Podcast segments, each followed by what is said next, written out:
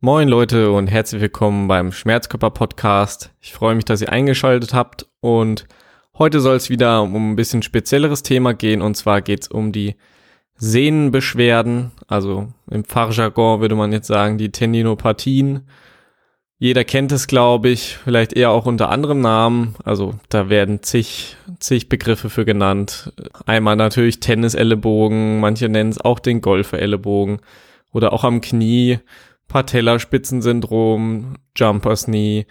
Also da gehen einfach sehr viele Begriffe um, die einfach, ja, das ein bisschen einfacher darstellen sollen. Prinzipiell geht es natürlich einfach um Sehnenbeschwerden oder auch Sehnenreizungen, wie man es nennen mag. Und das ist natürlich wieder kein ärztlicher Hinweis oder Behandlungsvorschlag hier, sondern einfach für diejenigen, die da vielleicht betroffen sind, eine Idee, wie man damit umgehen kann, was man auch selbst tun kann und natürlich ersetzt das keinen Besuch beim Arzt oder Therapeuten, wo ihr das mal abklären lasst. Oder ihr habt vielleicht auch schon eure Diagnose bekommen und dann könnt ihr damit jetzt was anfangen. Ansonsten, worum geht's prinzipiell dabei? Also die Ursache dieser Sehnenbeschwerden sind meistens einfach bedingt durch eine Veränderung der Belastung. Das heißt meistens eher, es ist eine Überbelastung.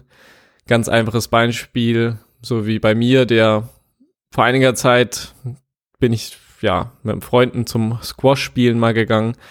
Das war so das letzte, wo ich genau so ein spezifisches Problem auch hatte. Und zwar, ja, ich natürlich noch nie Squash gespielt und auch lang keinen äh, irgendwie Rückschlagsport gemacht mit den Armen.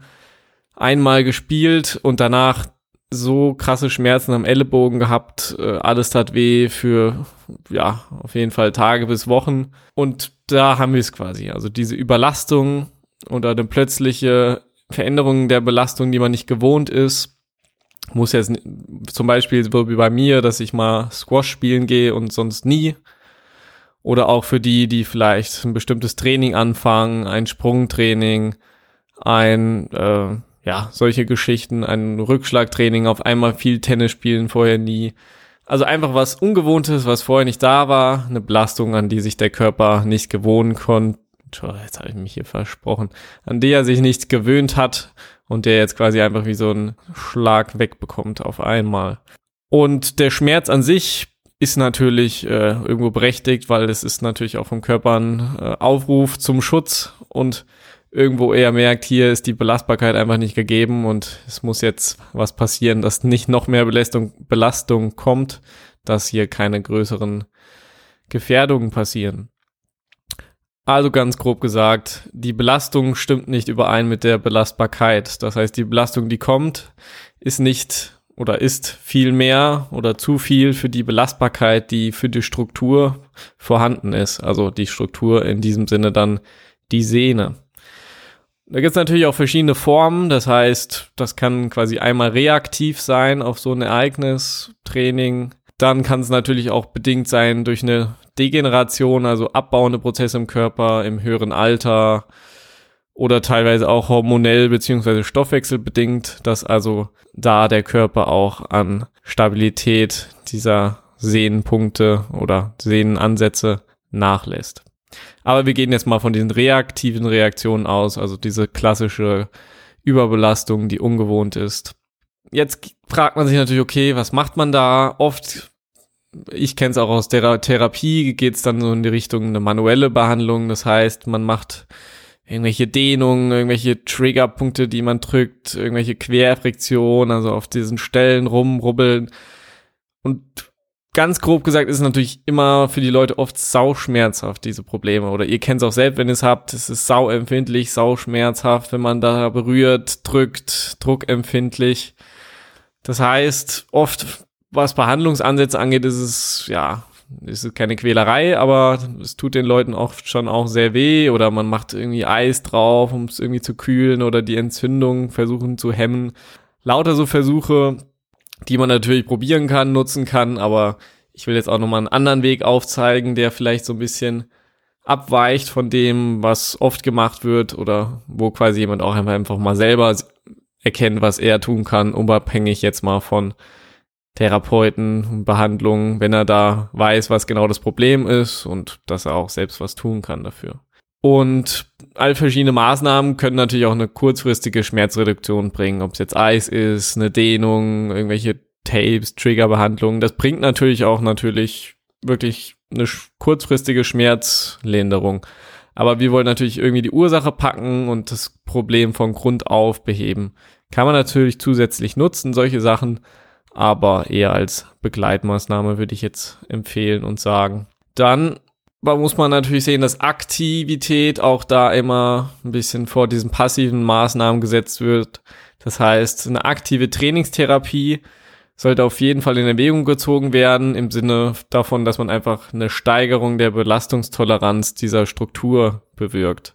Und wie macht man das? Da natürlich muss ein entsprechender Reiz gesetzt werden, dass die Sehne, die ja aus Bindegewebe besteht und also auch aus kollagenen Fasern, so einen Reiz bekommt, dass der Körper mehr kollagene Fasern anlagert und die Stabilität und Belastbarkeit der Sehne ähm, steigert. Also die Belastung, die dann kommt, muss natürlich modifiziert werden, weil wenn ich jetzt immer wieder ja, richtig einen der Sehne auf den Deckel gebe, einmal Squash spiele, im nächsten, dann einen Monat Pause mache, weil ich es überhaupt nicht mehr trage und dann gehe ich nach einem Monat wieder hin, wo es gerade mal gut ist und gibt der wieder richtig einen auf den Deckel und dann passiert wahrscheinlich genau dasselbe wieder, weil der Reiz war natürlich nicht ausreichend, nur dieses eine Training, dass die Sehne sich wirklich nachhaltig anpasst und dann natürlich auch wieder gleich viel zu viel und das ist dann so ein bisschen ein Problem, wo es dann oft zu so wiederkehrenden Problematiken kommt oder dass man sowas oft lange Zeit verschleppt. Deswegen diese Belastungsmodifikation, das heißt, man muss wirklich schauen, dass man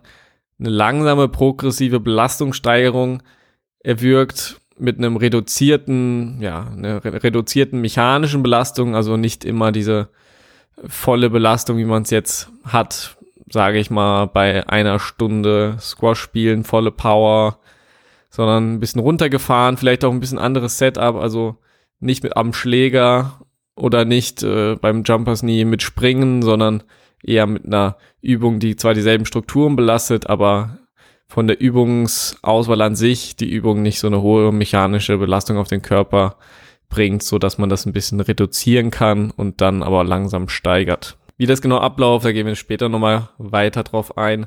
Also kommt es dann am besten, dass man das so gestaltet, diese exzessiven Belastungen, wie ich es gerade erzählt habe, vermeiden. Also nicht einmal exzessiv belasten, lange Pause und direkt wieder exzessiv einsteigen in die Belastung, in den Sport, sondern in dieser sinnvollen, langsam aufgestaffelten Aktivitätssteigerung wieder. Um mit dem Schmerz umzugehen währenddessen, diese Problematiken sind oft sehr schmerzhaft und oft auch in, ja, im Therapieverlauf kommt es immer wieder zu Schmerzen oder Übungen sind mit Schmerzen verbunden.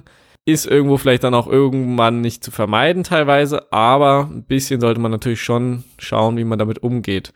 Das heißt, ich würde mit dem Schmerz so umgehen, dass man schaut auf der Skala von eins bis zehn, dass man sich so an einem guten Mittelwert orientiert, also so einer fünf von zehn vor, nach der Belastung, beziehungsweise vielleicht auch am nächsten Tag, morgen und dass man da einfach bei der Belastung nicht so über seine ja, Wahrnehmung, wie man den Schmerz ertragen kann und dass man auch sich irgendwo noch halbwegs sicher fühlt mit dem, was man da tut, dass man da in so einem Rahmen bleibt und sollte auch nicht unbedingt eine Zunahme von ja, Schmerz oder so eine Bewegungssteifheit über mehrere Wochen sich vermehren.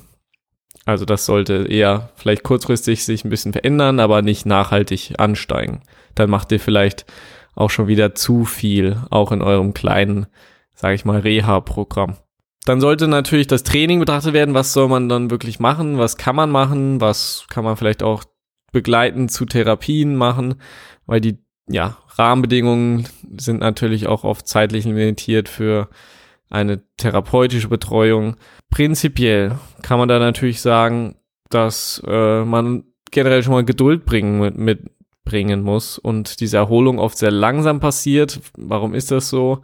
Muskelverletzungen beispielsweise heilen auch relativ schnell im Vergleich, weil einfach vom Stoffwechsel die Muskulatur viel besser durchblutet ist, alles viel schnellere Reparationsprozesse ablaufen und bei der Sehne, die nicht so gut durchblutet ist, auch die Vorgänge zwar passieren, aber verlangsamt.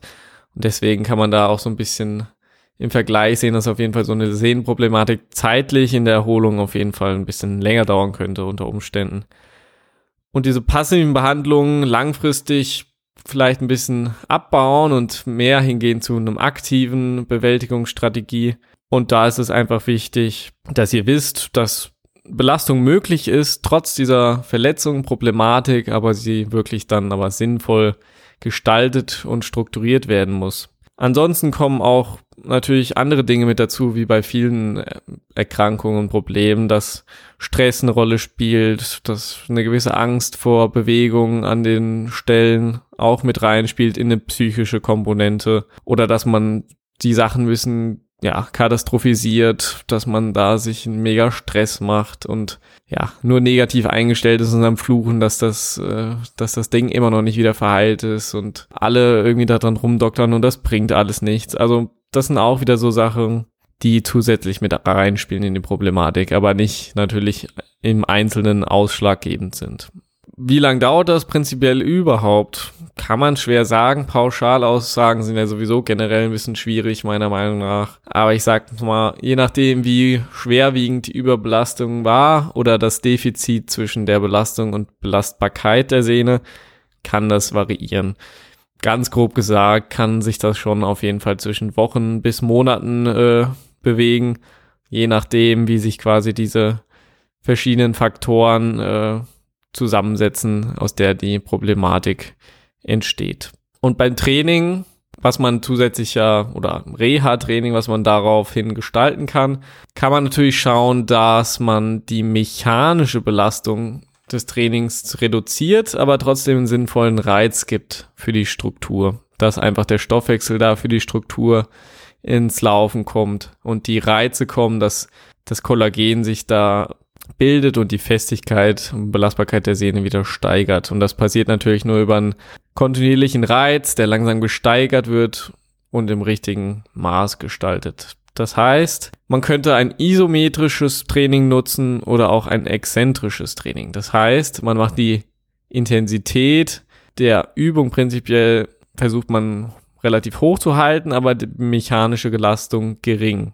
Einfaches Beispiel, vielleicht jetzt fürs Knie, Beinpresse, so ein, ja, wer es nicht kennt, eine dicke Platte, die man wegdrückt mit den Beinen, ist ja eher aus dem Fitnessstudio, kann man jetzt auch auf andere Übungen beziehen, dass man einfach versucht, den Muskel in die Spannung zu bringen und dann an einer gewissen Stelle zu halten und quasi diese Aktivität die Muskulatur oder auch dann die Sehne reizt, aber gleichzeitig diese Anstrengung höher ist und das Gewicht deswegen nicht so hoch gewählt werden muss oder bei einem exzentrischen Training, wo man quasi sich sehr konzentriert auf diese Phase, wo man nachgibt, also ganz einfaches Beispiel wieder bei der Beinpresse, dass man es relativ zügig wegdrückt und beim wieder ranlassen an den Körper der Beine ganz langsam die Bewegung ablaufen lässt. Also auf diese Phase konzentriert. So kann man auch wieder die Intensität der Übung steigern, obwohl man das Gewicht dann etwas geringer halten kann. Also das Gewicht, was man an den Geräten einstellt für die Belastung.